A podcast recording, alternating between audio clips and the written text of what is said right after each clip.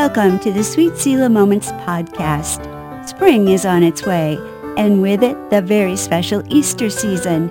We hope this Easter series will refresh you as you stop for a little moment and listen in. The Sweet Selah Moments Podcast is brought to you by Word Radio and Sweet Selah Ministries.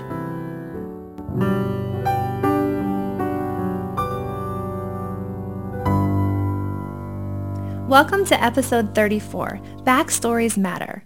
We are going to be looking at the last days of Jesus' life on earth during the next 6 weeks as we enter the wonderful Easter season of the Christian church. It's got to be one of the most important of all our holidays, Sharon. Probably the most important. Sharon, how do you celebrate Easter as a family? I love Easter. Yes. I really do, and partially because I think it is the highlight of the Christian calendar for the year. It's without the resurrection, where would we be? Yeah, exactly. So, some of my favorite memories, sunrise service, because I'm a morning person. I love especially getting out to the beach and watching the sunrise and singing songs of worship and praise. I love that. I also love the Good Friday service in a different way, fasting, praying, just remembering again the tremendous gift of Christ's sacrifice and blood literally poured out for us. Yeah. And then, some more secular-y things. I loved new dress every Sunday. Yeah. Not every Sunday. Wouldn't that have been nice? Wow. Every Easter Sunday, we'd have new dresses and new little hats and little white gloves. Oh, how cute. It was so fun.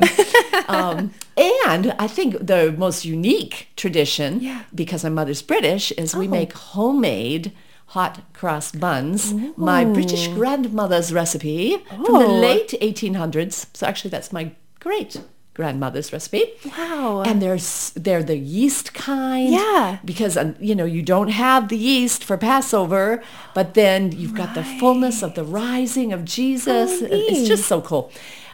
So just the smell of hot cross buns rising brings back such joy to me. And I still do it. Yeah. And so does my mother. And Mary, my daughter, has carried on making that old recipe. Although, Mary, it's got to be gourmet. So she's got the orange cranberry variant and the lemon almond variant. Oh, fancy. Because Mary can't just... Mary can't do a recipe the way it's done. She has to mess with it a little bit.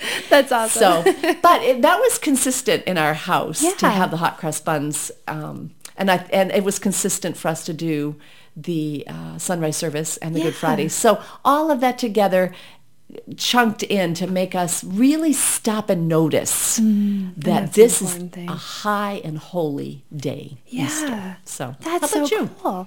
Well, we just recently came across hot cross buns about 2 years ago. You did? Yeah, I'd seen them. I never really investigated them. So I was like, we're getting hot cross buns. So I bought them, brought them home. We opened them and the kids are like, ew, these are gross. That's because they weren't my British grandmother's. These are holy. Eat this, right? We need your recipe. Does your recipe have bits of fruit cakey? No. Oh, okay. No, the hard fruits. Anyway, they were not impressed. They didn't like that at all. Yeah. But I suffered them. I'm like, you have to try it though. This is very important. Good Friday. So we did the hot cross buns, even though I'm the only one that actually enjoys eating it.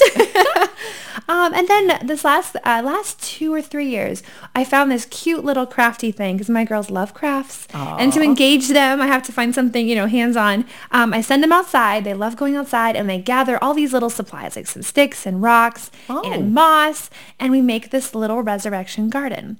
I just put it on a plate, like a paper plate or plastic plate, and we build the little tomb scene. We'll take a baby food jar and put moss over it, and we'll find a little white cloth and put it in the tomb and find a little rock to roll in front of, just so cute. But as we're doing it, we're kind of thinking about it. We made little crosses out of sticks, and we found a little lamb and talked about the Lamb of God, and we kind of did it one time on a whim, and it was a hot mess. It just, nothing beautiful or Pinteresty. But we put it in the center of our table for that week, and it was just so beautiful to look at. I love that. It was just object lesson. Yeah. Instead of my fancy, Easter centerpiece, we had this cute little handmade, messy dirt resurrection garden. But the kids loved it, and they were part of it. And for me and our season of life, it's, involving the kids in it too. So important. Right. Yeah, just that stopping. And then the Jesus Storybook Bible is one of our favorites that we read with the kids. And they, again, have a great, quick little one-week printout where you read different stories. Oh, that's a good idea. Yeah, and it's simple, and one day you read it in the dark, like on Good Friday, and then one day you rip a cloth. So no prep, super simple.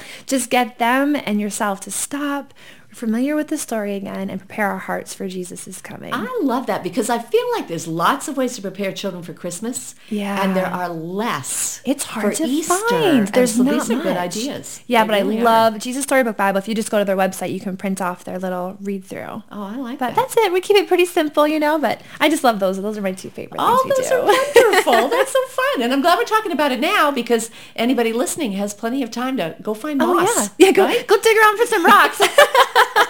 Keep it simple. Cool. That's so cool. All right, then. Well, we are going to try to backtrack today, because it's on Backstories Matter, to events that took place before Jesus' death and resurrection, but that had a huge bearing on it.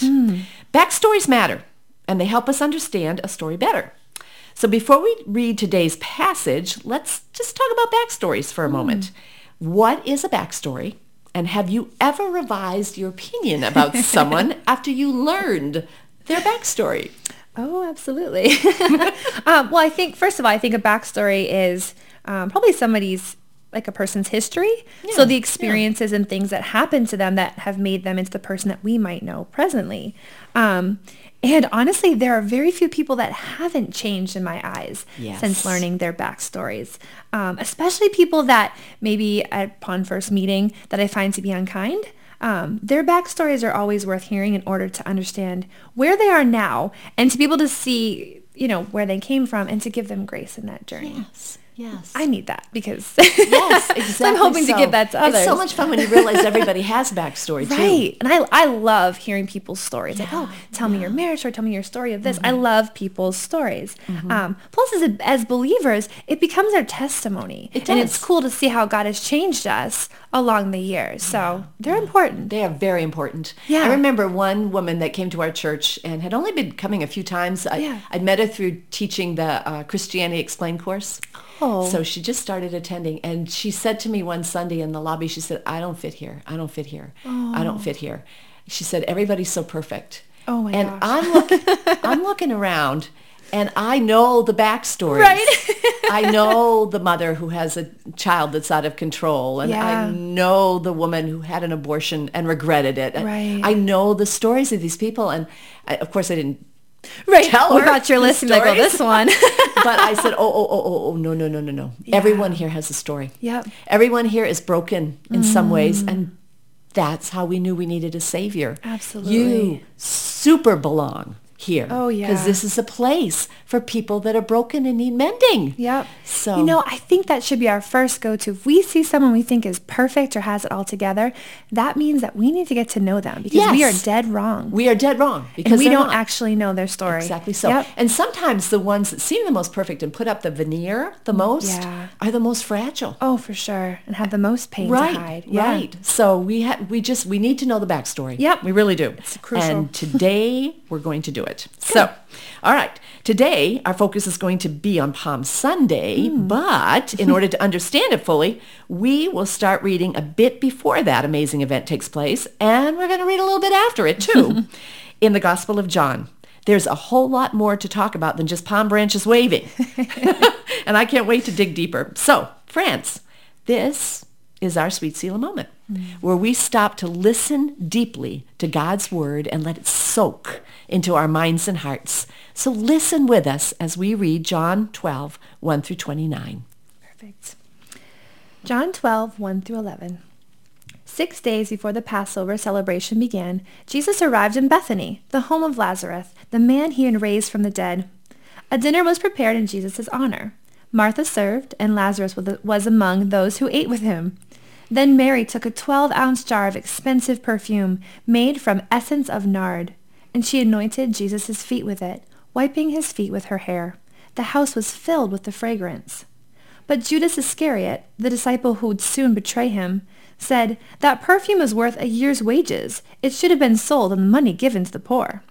Not that he cared for the poor. He was a thief, and since he was in charge of the disciples' money, he often stole some for himself. Jesus replied, "Leave her alone. She did this in preparation for my burial. You will always have the poor among you, but you will not always have me. When all the people heard of Jesus' arrival, they flocked to see him and also to see Lazarus, the man Jesus had raised from the dead. Then the leading priest decided to kill Lazarus too. Oh my word. Poor guy. For it was because of him that many of the people had deserted them and believed in Jesus. Next section, John 12:12 through 19. The next day, the news that Jesus was on the way to Jerusalem swept through the city. A large crowd of Passover visitors took palm branches and went down the road to meet him. They shouted, "Praise God," which, I mean, I'm so used to seeing Hosanna. That's I know. Weird. Different translations. Blessings on the one who comes in the name of the Lord. Mm-hmm. Hail to the King of Israel.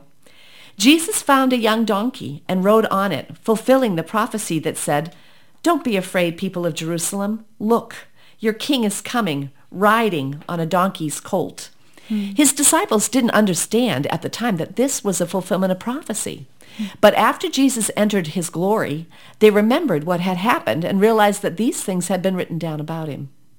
Many in the crowd had seen Jesus call Lazarus from the tomb, raising him from the dead, and they were telling others about it.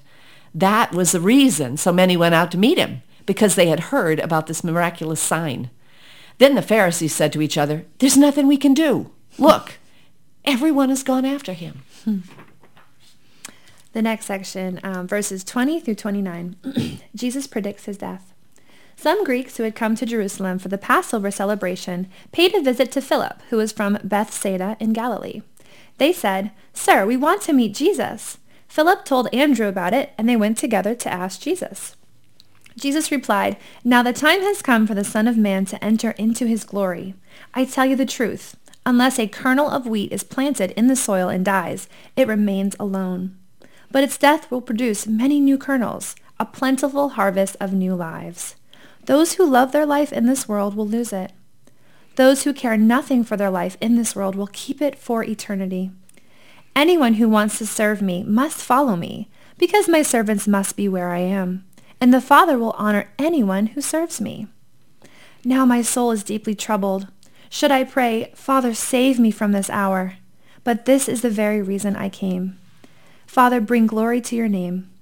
Then a voice spoke from heaven, saying, "I have already brought glory to my name, and I will do so again." When the crowd heard the voice, some thought it was thunder, while others declared an angel had spoken to him. Wow. You know, for years, Nicole, I totally missed the indisputable fact from reading all four Gospels that Jesus was well aware of his approaching death long before he was arrested. How did I miss that? Well, the disciples missed it, so I missed it too. It's easy to.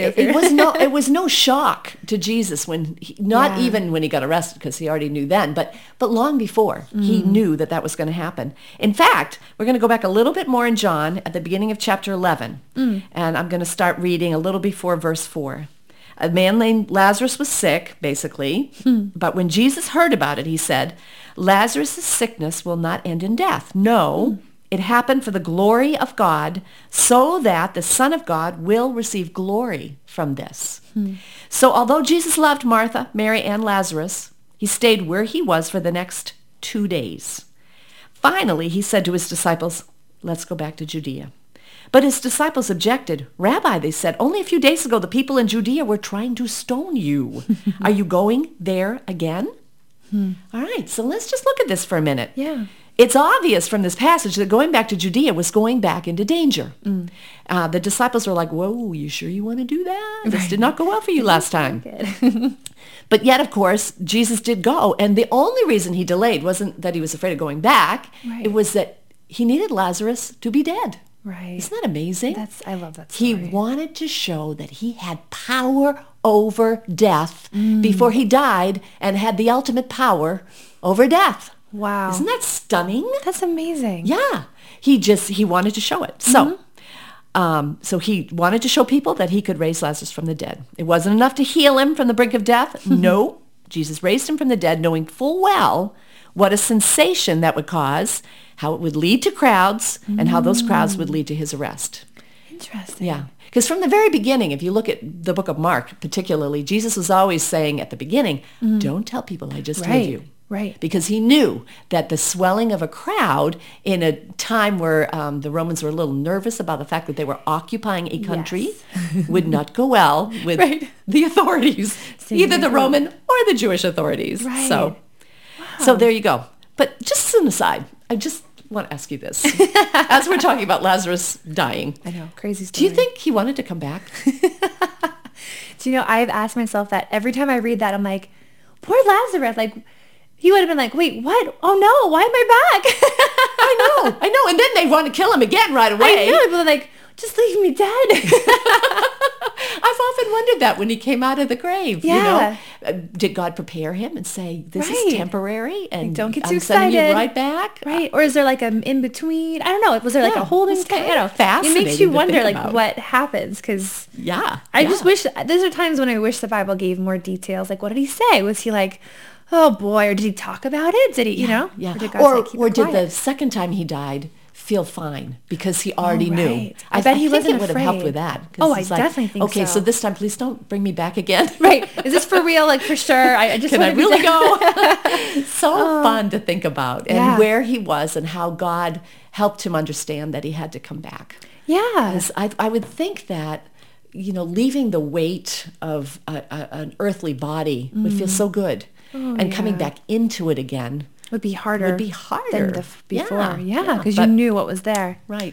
Well, it's neat too when I knew that Jesus waited for Lazarus to die to show, like Mary and Martha and the people there, that he had power over death too. They'd seen him heal. They'd never seen him raise a man. Yeah. But I never thought of it as a precursor to his death. Like, okay, you've seen me heal, do this, do that, but now I can raise people from the dead. So almost like comfort them and prepare them like, I'm going to come back from the dead. That's right. Because he kept saying it, but no one really caught it. Nobody caught it. No. Nobody caught it, but he knew. That's really cool. And he was thinking about it right from the start. Yeah. Yeah, that's neat. So fascinating. Mm. Well, all right, let's go to the main passage. We kind of diverged there a little bit because I couldn't resist.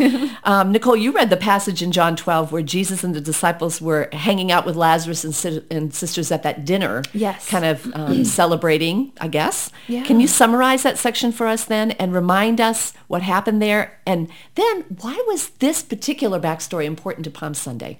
Yeah. So it's kind of neat because they're all sitting and eating and... I love that it said Lazarus was there and he ate with them. It just showed that he was like, he's alive and back to normal. Totally alive. He was not a ghost. Yeah, he was just like, all right, back to normal life. But it was really interesting to me at the beginning of all of that, it said Mary anointed Jesus. I wonder if she was paying attention and she caught on that he was going to die soon. I wondered that too. Because that's a pretty significant thing to do to somebody. Mm-hmm. You know, I know we get the benefit of looking back through history and seeing all the different gospels together, and we can see... fairly clearly, his plan laid out from the beginning. And sometimes we're baffled that the disciples didn't catch on.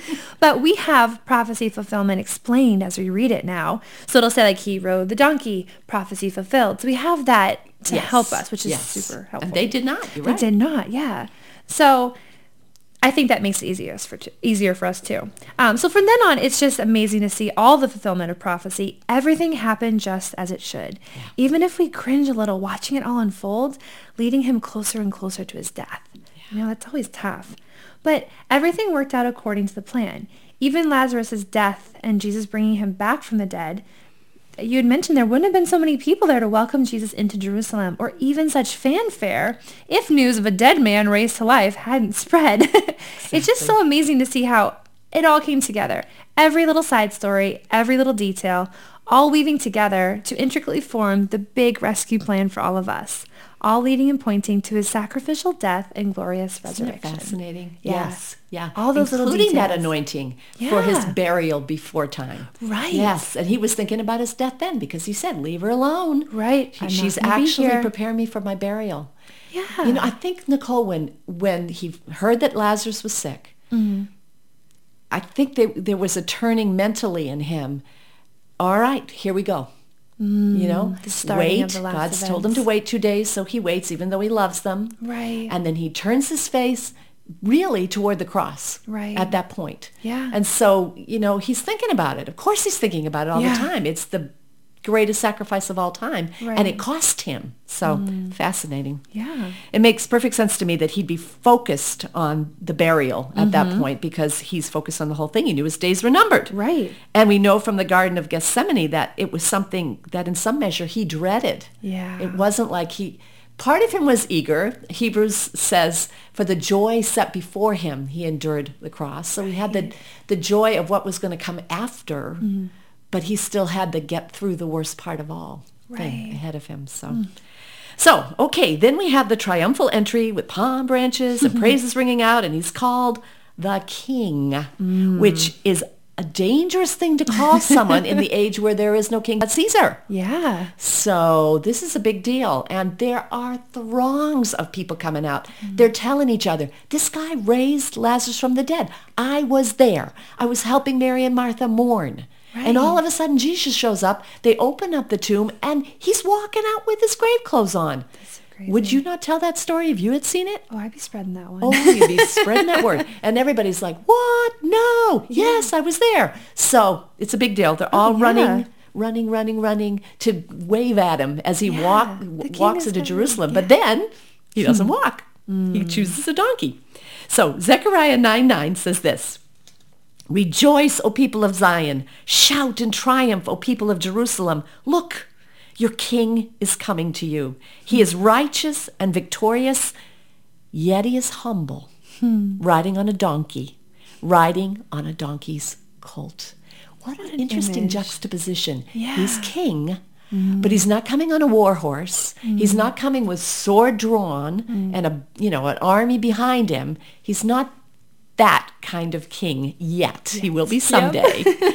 He is coming in humility to serve us by saving us. Wow. And the donkey was important for Jesus to underline to people that had ears to hear and eyes to see. Right. He's coming in humility. He's not coming with that fierce wrath that we're going to see described in Revelation, where it's like, that's it, evil's over, it's done, and I've come to make things right. Wow. That's happening, but this one is the sacrificial coming, so unbelievable. So here he comes, the one who is about to become the perfect sacrifice for the sins of the world. Wow. That is a beautiful picture. Isn't it? Yeah. Just something else. I am also fascinated, Nicole, by what Jesus said right after he gets to Jerusalem, after all the shouts and the fanfare and the adoration. So when we get to John 12:20-29, we read words again that are so powerful. He was focused even then on the end game. I mean, they're all like, oh, I want to see him. In fact, you're going to read this in a second, but these Greeks are coming saying, oh, can we meet him? Can we meet him? Right. Like, whoa, this is so exciting. Do you know him? You know? But he wasn't focused on people going, wow, it's Jesus. Right. He never cared what men thought. He always was about what God thought. And he knew that the very same people who were like, wow, it's Jesus, were going to be shouting, crucify him, later on the same week. Yeah. So read those verses one more time so that we can talk about them. Starting in verse 20. Some Greeks who had come to Jerusalem for the Passover celebration paid a visit to Philip, who was from Bethsaida in Galilee. They said, Sir, we want to meet Jesus. Philip told Andrew about it, and they went together to ask Jesus. Jesus replied, Now the time has come for the Son of Man to enter his glory. I tell you the truth, unless a kernel of wheat is planted in the soil and dies, it remains alone. But its death will produce many new kernels, a plentiful harvest of new lives. Those who love their life in this world will lose it. Those who care nothing for their life in this world will keep it for eternity. Anyone who wants to serve me must follow me, because my servants must be where I am, and the Father will honor anyone who serves me. Now my soul is deeply troubled. Should I pray, Father, save me from this hour? But this is the very reason I came. Father, bring glory to your name. Then a voice spoke from heaven, saying, I have already brought glory to my name, and I will do so again. When the crowd heard the voice, some thought it was thunder, while others declared an angel had spoken to him. What a passage. I know. And what a bizarre answer to the Greeks that are like, hi, we wanted to meet you. Right. Unless a kernel of wheat dies. You know? Right. It's kind of like, oh, really? I think he was trying to disabuse them really quickly of the notion that he was a military king. Yeah. Yep. So my favorite verse is actually verse 24. Where is it? I'm reading the wrong one now. Hold on. I tell you the truth. Here it is. Unless a kernel of wheat is planted in the soil and dies, it remains alone. Mm. But its death will produce many new kernels, a plentiful harvest of new lives. And I'm just picturing, you know, my hand with one little seed in it. Mm. You look at it and you're like, how can that ever be anything else? Right. It's too tiny to be this big stalk of wheat with lots of little seeds in it. Mm. You know, it's too tiny to feed anybody. How does that feed people? It doesn't do anything. It doesn't do anything. No. It's just this hard little tiny thing. Yeah. And that principle is so good for us to understand what one little thing can do. Mm. And what happens to the seed? It's buried deep in soil. It's in guck and dark and muck. Yeah. And then somehow it blossoms into what it was supposed to be. Mm. And in the same way, Jesus walking on earth was awesome. But the harvest of eternal life only came when he died, when he was deep in the soil. And then from that one eternal life, Jesus, came all of ours. Wow. That huge, huge harvest. So of course that's where his mind was at. Right. And of course that's what he said. And even the fact that it was a weird thing to say would help them remember it, right? That's true. It would definitely sound in their minds. Oh, my goodness. It's like, hi, we came to say you're cool and you're talking about seeds and death. Weird. But they would remember. Well, they would remember it. They did. It was written down. Right. Oh, wow. So just so cool. It is super cool. How about you? What verse stands out to you? Verse 27 is so beautiful to see both sides of Jesus in one verse. You can see his humanity as he knew it was going to happen, and he was probably really dreading it. It was a pretty awful way to die. But you can see, like right after that, you can see him, the God side of him, surrendering. Even though he could easily have escaped his fate, he had submitted in obedience to a painful death in order to bring glory to his Father. Yeah, yeah, it's both cool. There. Yeah. It's like, I don't want to do this, but this is the reason I came. Right. It's to do everything in that one verse. Isn't his humanity, his godness, and then his submission to God for glory. Yeah. And then he submitted. That's the past tense. And submitted. Yes. And beautiful, beautiful to see how he set his face toward Jerusalem and just kept going. Yeah. One step at a time. One thing at a time.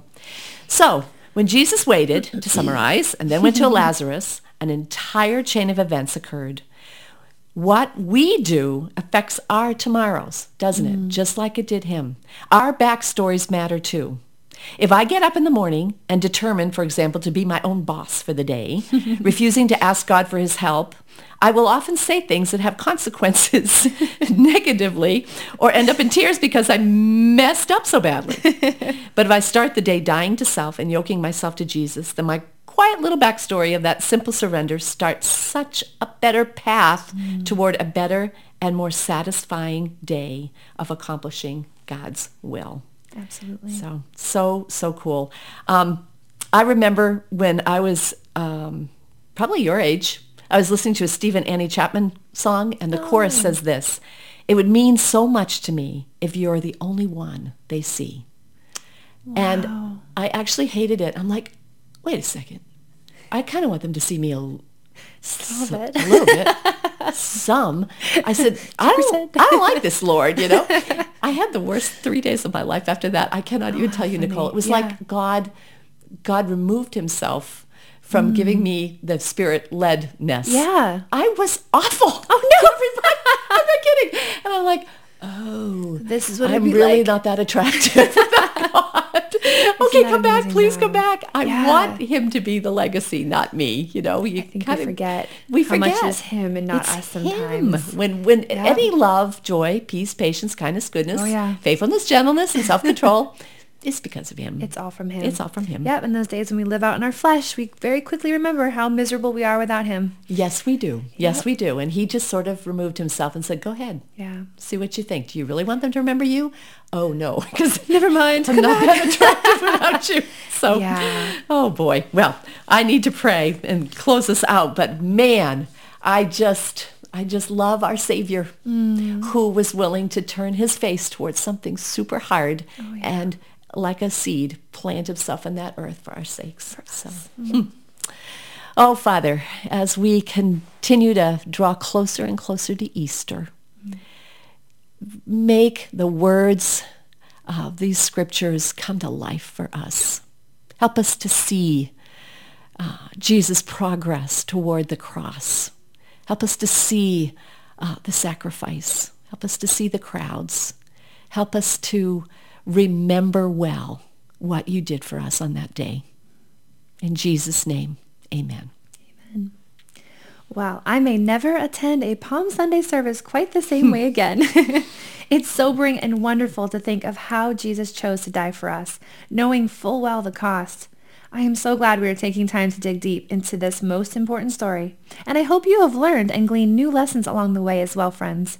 Come back next week for episode 35. We've called it Choosing the Hard. We'll explore John 13 a bit then. Until then, please consider leaving a review for us and donating to our ministry. So far, we have kept these podcasts free of advertisements, and we hope we can continue to do so. But we do rely on your support, so go to sweetselah.org/donations and help us continue this ministry. Thank you, friends. May God bless you and guide you this week.